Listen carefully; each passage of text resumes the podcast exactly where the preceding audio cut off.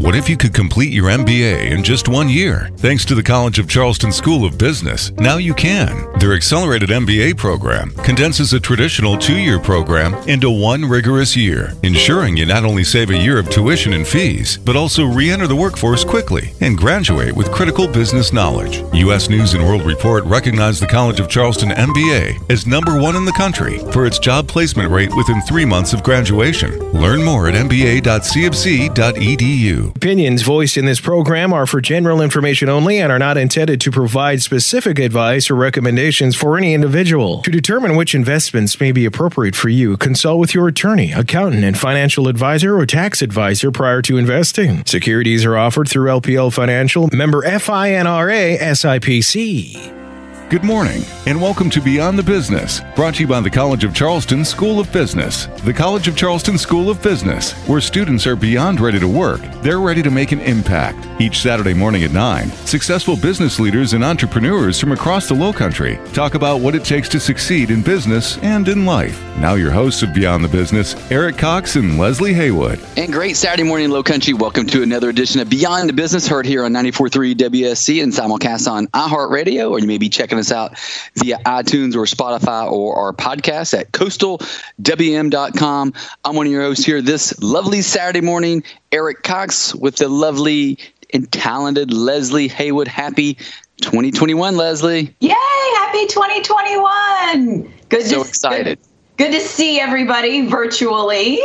Yes, here we are still doing all this virtual fun stuff, but we're excited to get to do another show here on Beyond the Business presented by the College of Charleston School of Business. We're so thankful to our sponsor, and we're so thankful to getting the opportunity to have another great year of bringing you, our listeners, wonderful testimonies and backdrops for our from our entrepreneurs and leaders from around the Low Country and around the country now, or as we said last week, around the world, as we've been able to use uh, some of the remote podcasts podcast opportunities that we're doing. So we're excited, Leslie. And, and, you know, you and I had a cool little show last week. We got to kick off the new year, just you and I, little intimate, romantic you and I session. Nobody else there. Nobody was listening, just you and I. That was a lot of fun. I know. That was a lot of fun. That was good. Wrapping things up. I love I it. I actually went back and listened to that show, by the way. Uh, and it was just cool to just hear us talking about the, the season of 2020 from the perspective of our radio show. Here we are entering our seventh year and beyond the business. And I got to tell you, I, I'm, I'm fired up. I'm excited for the new year. And I'm really excited about our guest today. Um, I know he's going to bring it. He's got a great uh, journey to talk about today. And so strap in your seatbelt, get a cup of coffee. You're in for a treat. We have Dr. Jack Schaeffer on the line with us. Jack, good morning to you. Good morning, Eric and Leslie. We're excited to have you. Uh, always fun to have a friend on the show. I know some of your story, but as our mantra says, people you know, stories you don't. I'm willing to bet we're going to learn a lot of things I don't know about you today. So we're excited about that. Um, and in case you don't know uh, the name Jack Schaeffer, shame on you. Uh, but Jack, give us a real quick 20 second commercial, sort of on you and your your uh, your businesses, as I will say, uh, so that those listening kind of have a context of who they're who they're uh, listening to this morning? Well, um, uh, first of all, I'm a Charlestonian. First and foremost, I, uh, I grew up there. We're going to talk about that and we can talk about our history. But uh, um, I started a, uh, a eye comp. I'm an eye doctor. I started Schaeffer Eye Center in 1980. Uh, unfortunately, I first started in Birmingham, not Charleston. Uh, we'll go through that in our history. I built it to 18 eye centers, and we had one of the first LASIK eye centers developed within a comprehensive eye care center. Um, and then uh, and, and, also did some real estate on the side in Charleston and other places, but uh, I love Charleston, so always always had a house there.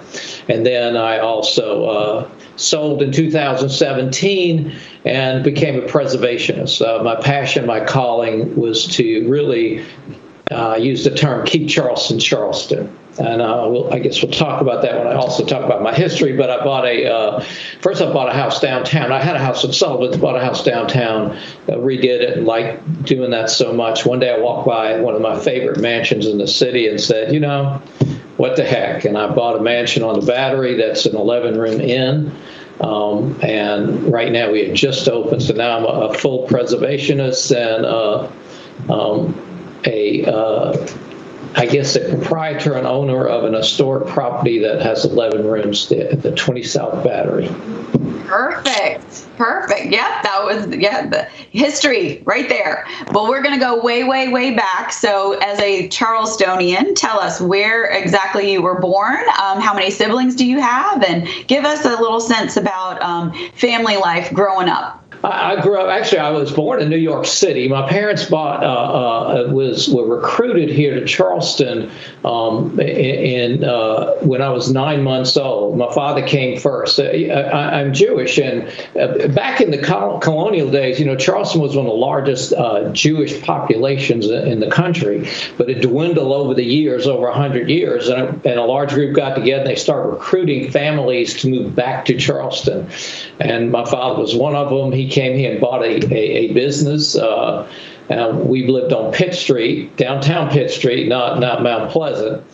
And um, we lived on Pitt Street probably for about, I'm guessing, five years. That was the, the sort of the Jewish area town. In fact, on St. Philip Street was the uh, was the uh, um, the synagogue, the Jewish Community Center. In fact, all everybody knows the Synagogue on Society Street, which is the oldest synagogue in the United States. And so there was sort of a downtown group. You had the museum uh, on one side, Hampton Park, and and you just stayed downtown. That's all it was. I mean, you didn't go into any of the uh, you didn't go into any of the uh, suburbs at that point in time. In fact, I don't remember any suburbs. But the funny part about growing up on, on Pitt Street um, is now we look at flooding. It flooded back then in the, in the late 50s. And when we had a rain, the entire neighborhood, every child was swimming in that nasty street. And if you think the water's bad now, think about that. And our parents would be, um, you know, sitting there. We'd just be in the Pitt Street, Smith Street. They were all very flooded back then. And um, that was our swimming pool. We loved the rain because no one had a pool downtown. a little different nowadays, right? yeah, so the rain was yes. So uh, Jack, anybody that knows you um, knows you have an amazing personality, a great spirit. Uh, but as a kid, a youngster, what were you like? Um, you know, it, people tell me I was uh, who I was. I mean, I haven't changed a whole lot. I love to dress up, and um, even as a kid, my mother told me that um, in, in, 1960 we moved to South Windermere and Confederate uh, towards uh, the street leaves Confederate Circle, and she across the street down was a Belk, and she would go there to buy my clothes for the fourth grade, and I I t- she'd bring them home. I said, I'm not wearing that and we'd have to drive back downtown to uh, there was a store called Father and Son Store, and I'd only buy my clothes from one store. Um, and so even as a nine and ten year old, I like to dress up, and I've always liked parties. In fact. Um, uh, Blaze, you know, that back then, my, my actually my brother-in-law, who long story how that all happened. He's not a Charlestonian. He had to be hired by Drayton Hastie, who was uh, owner Magnolia Gardens and also on the radio TV station Susie Q. And I used to have my birthday. All I want to do is have a birthday party on TV, of which I did. My sixth grade, six-year-old birthday was on Channel Two with an elephant and Happy Rain. Um, and Blaze, you know, remember all that stuff. But uh, um, and the funny story about that is, and this is a true story because I was a um, I had an uncle named Larry Schaeffer who was not a good guy. He was a black sheep of the family, and and back then, uh, uh, Market Street was the red light district, and he owned a bar on Market Street. So in my family, you weren't allowed to own a bar, much less um, on Market Street because that was the red light district. And um, my, my, when I went to meet my ex-wife's parents, there was a man there. My name's Clark, and he was from West Virginia. And he said, "Are you related to Larry Schaeffer?" And I was like, "Uh oh," because you know, he was bad man. I loved him. He was great because he had a Thunderbird and he let me use his Thunderbird. But uh, um, I said, "Yeah," and he said, "You know, I lived in Charleston for seven years." Um, and he said, "You know." Charleston smells of dead fish and dying aristocracy, and I never fit in. But Drayton Hastie gave me this great job. I ran his media company, and one night I was in a bar and I was drinking and I was hitting on some girl, and a man pulled a gun on me, and I heard this click to my head, and he said, "Breathe your last breath, you're going to die." The next thing I hear, another gun click, and a man says, "You shoot him, I shoot you. I got to clean this all up. Please let me just buy y'all a drink and let's start over." And I was like, "Oh my God, I'm never getting in this family." So my uncle actually saved my brother-in-law's life 50 years ago. um, I told you, Low Country, you are in for a treat. Hold on tight for this. Oh uh, my gosh. the story. But then when I was walking down uh, uh, five, four years ago down at White Point Gardens, and I'm going to tell you two stories about that. The I, I, see the mansion for sale. I call my agent. Debbie said, "Look, we want to work this out." And she said, "Well, let me call Drayton." I said, "Who?" She said, "Drayton Hastie." So I bought my house from Drayton Hastie, the guy who brought my brother-in-law there to give him the job because my uncle to save his life. Oh my gosh! I don't even know circle. where to go with this. Like. so Jack, as, as, as as as coming up as a youngster, thinking about your future, if you did, it sounds like you were living a pretty good life. But uh, did you have a vision of what you want to do when you grew up? No, actually, uh, you know, Charleston, if you've read any of the Charleston books or the novels, Charleston is made up of a bunch of individuals. And, you know, we really grew up wanting to sit on a beach, not work hard, um, hang out. You know, we, we were fortunate to grow up in a neighborhood where you just hung around in a neighborhood. Uh, half my friends, that, that, and they had, came from good families, they went to college. I mean, they knew they were going their father's businesses. And, um, so, you know, life growing up, you know, my father was a hard worker. We weren't wealthy. So he worked, he taught us a work ethic. Um, I have two sisters, and um, he taught us that, you know, if you want something, you got to go out and get it. He woke, you know, he did well. He woke up early, worked all day, came home late. Um, and, and, and so he, he taught me a work ethic.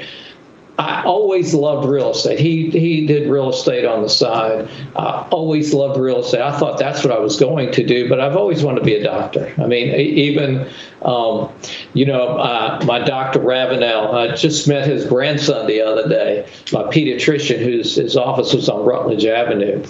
As a little kid, I knew I wanted to be a doctor, and and I can't believe this, but he gave me a back then the syringes were glass and he gave me a, a syringe with the needle in it.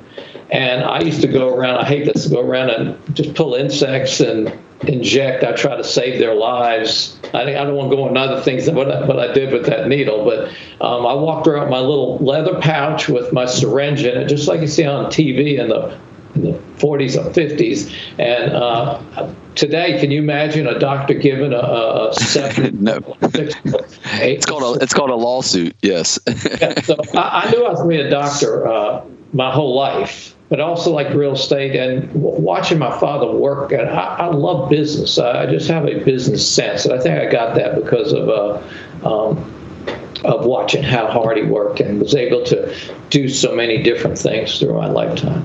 And by the way, in case you're wondering whose voice uh, you're listening to is that of Mr. or Dr. Jack Schaeffer. Sorry, uh, Dr. Schaeffer is joining us here uh, this morning from Alabama, and of course you're listening to him here on Beyond the Business, presented by Coastal Wealth Management and the College of Charleston School of Business. So after high school, what? How did? Uh, tell us about the path that uh, to get to become a doctor. Wait, first I got to tell you a couple good stories. I mean, you. Okay. Gotta, Charleston stories because if you grew up downtown, and again, being Jewish, we weren't allowed to live south of Broad. There's maybe two families south of Broad. There were no tourists. I mean, south of Broad was old Charlestonians, and then each of us had our sections. But, you know, the reason I am who I am today is I have an aunt that used to take care of me when my parents worked. And there, my father had a grocery store and a five and 10 cent store connected. In fact, the whole corner of Calhoun between Alexander and East Bay. That was called the bargain corner. And you'd walk in and have a grocery store and a five and 10 cent store. So they were working all the time.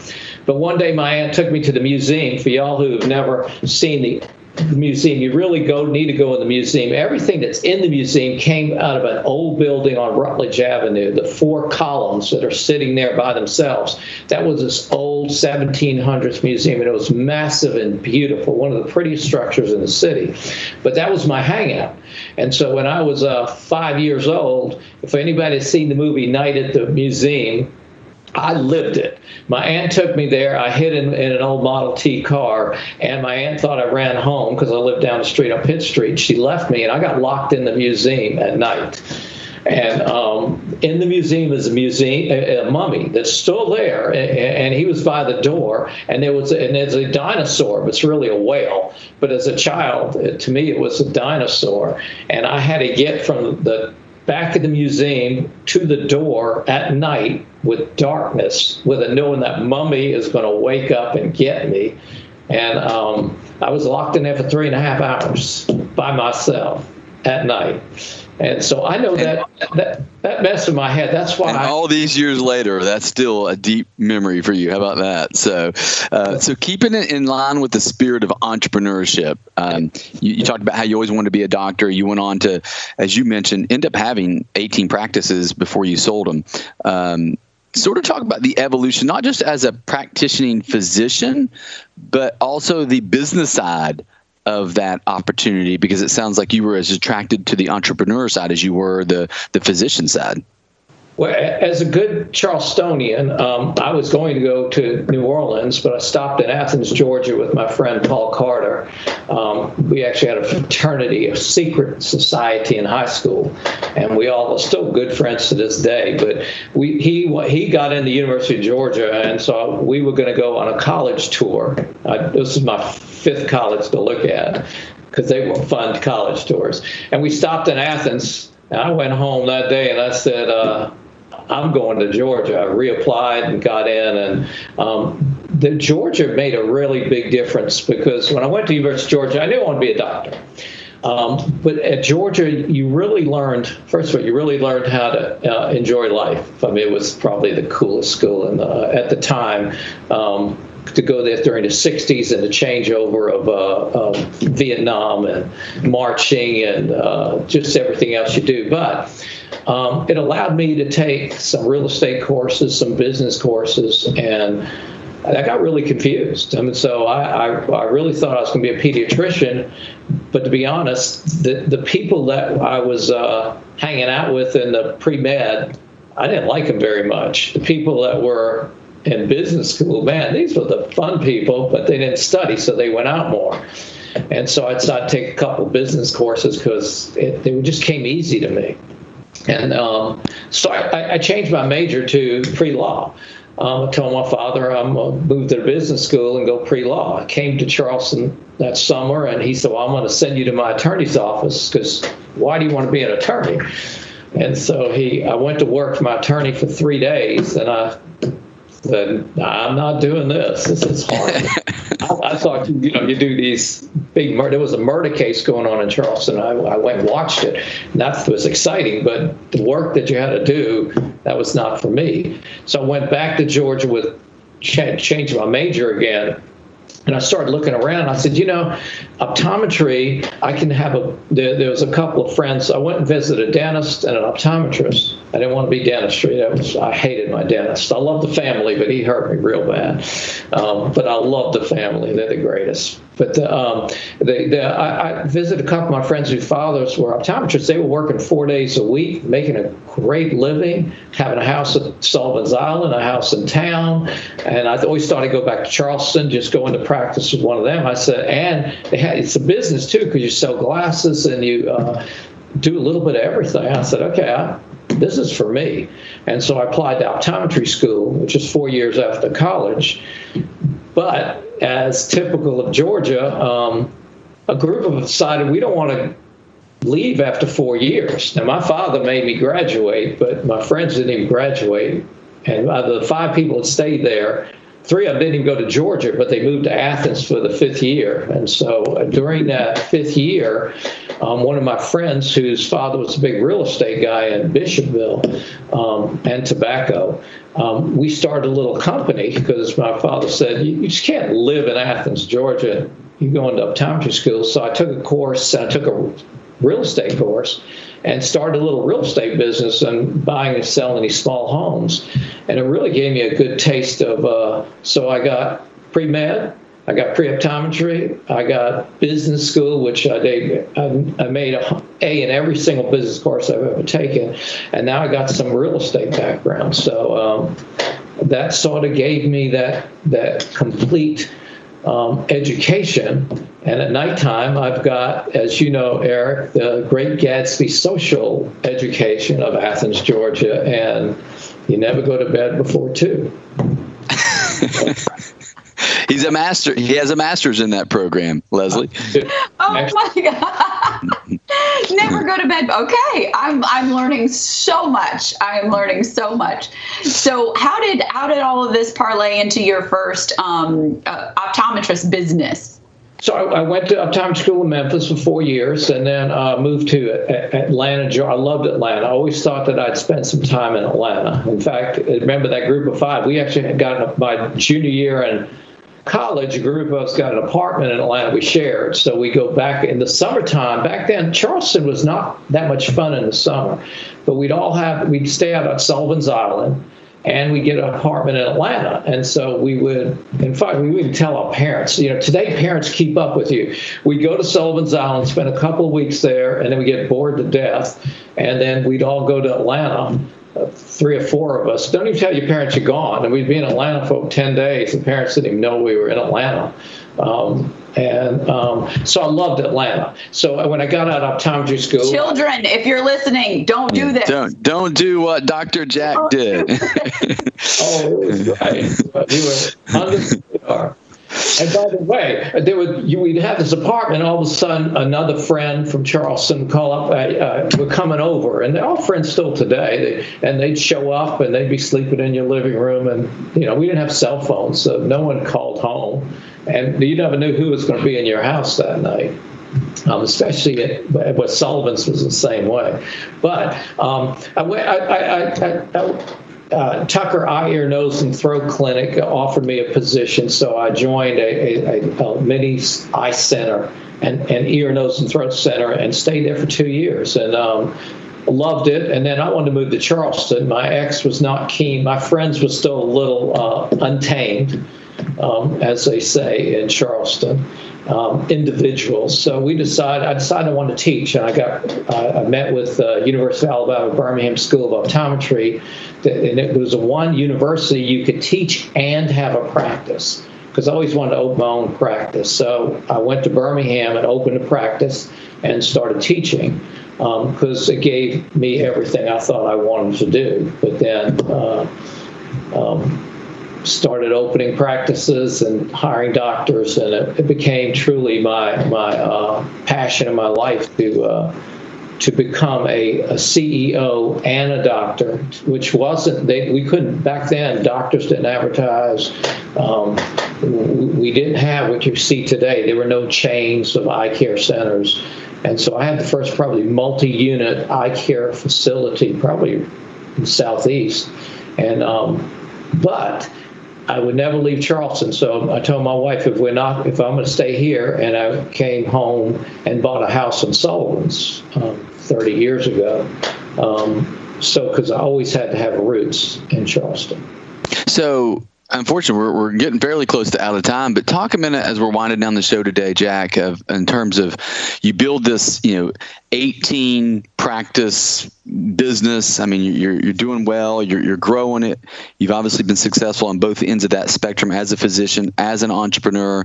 Um, give us some insight for those that are listening that are scaling and growing their businesses of both, you know, the the the the positives and the opportunities of growing and scaling, but also maybe a challenge or two that you experienced as that business matured?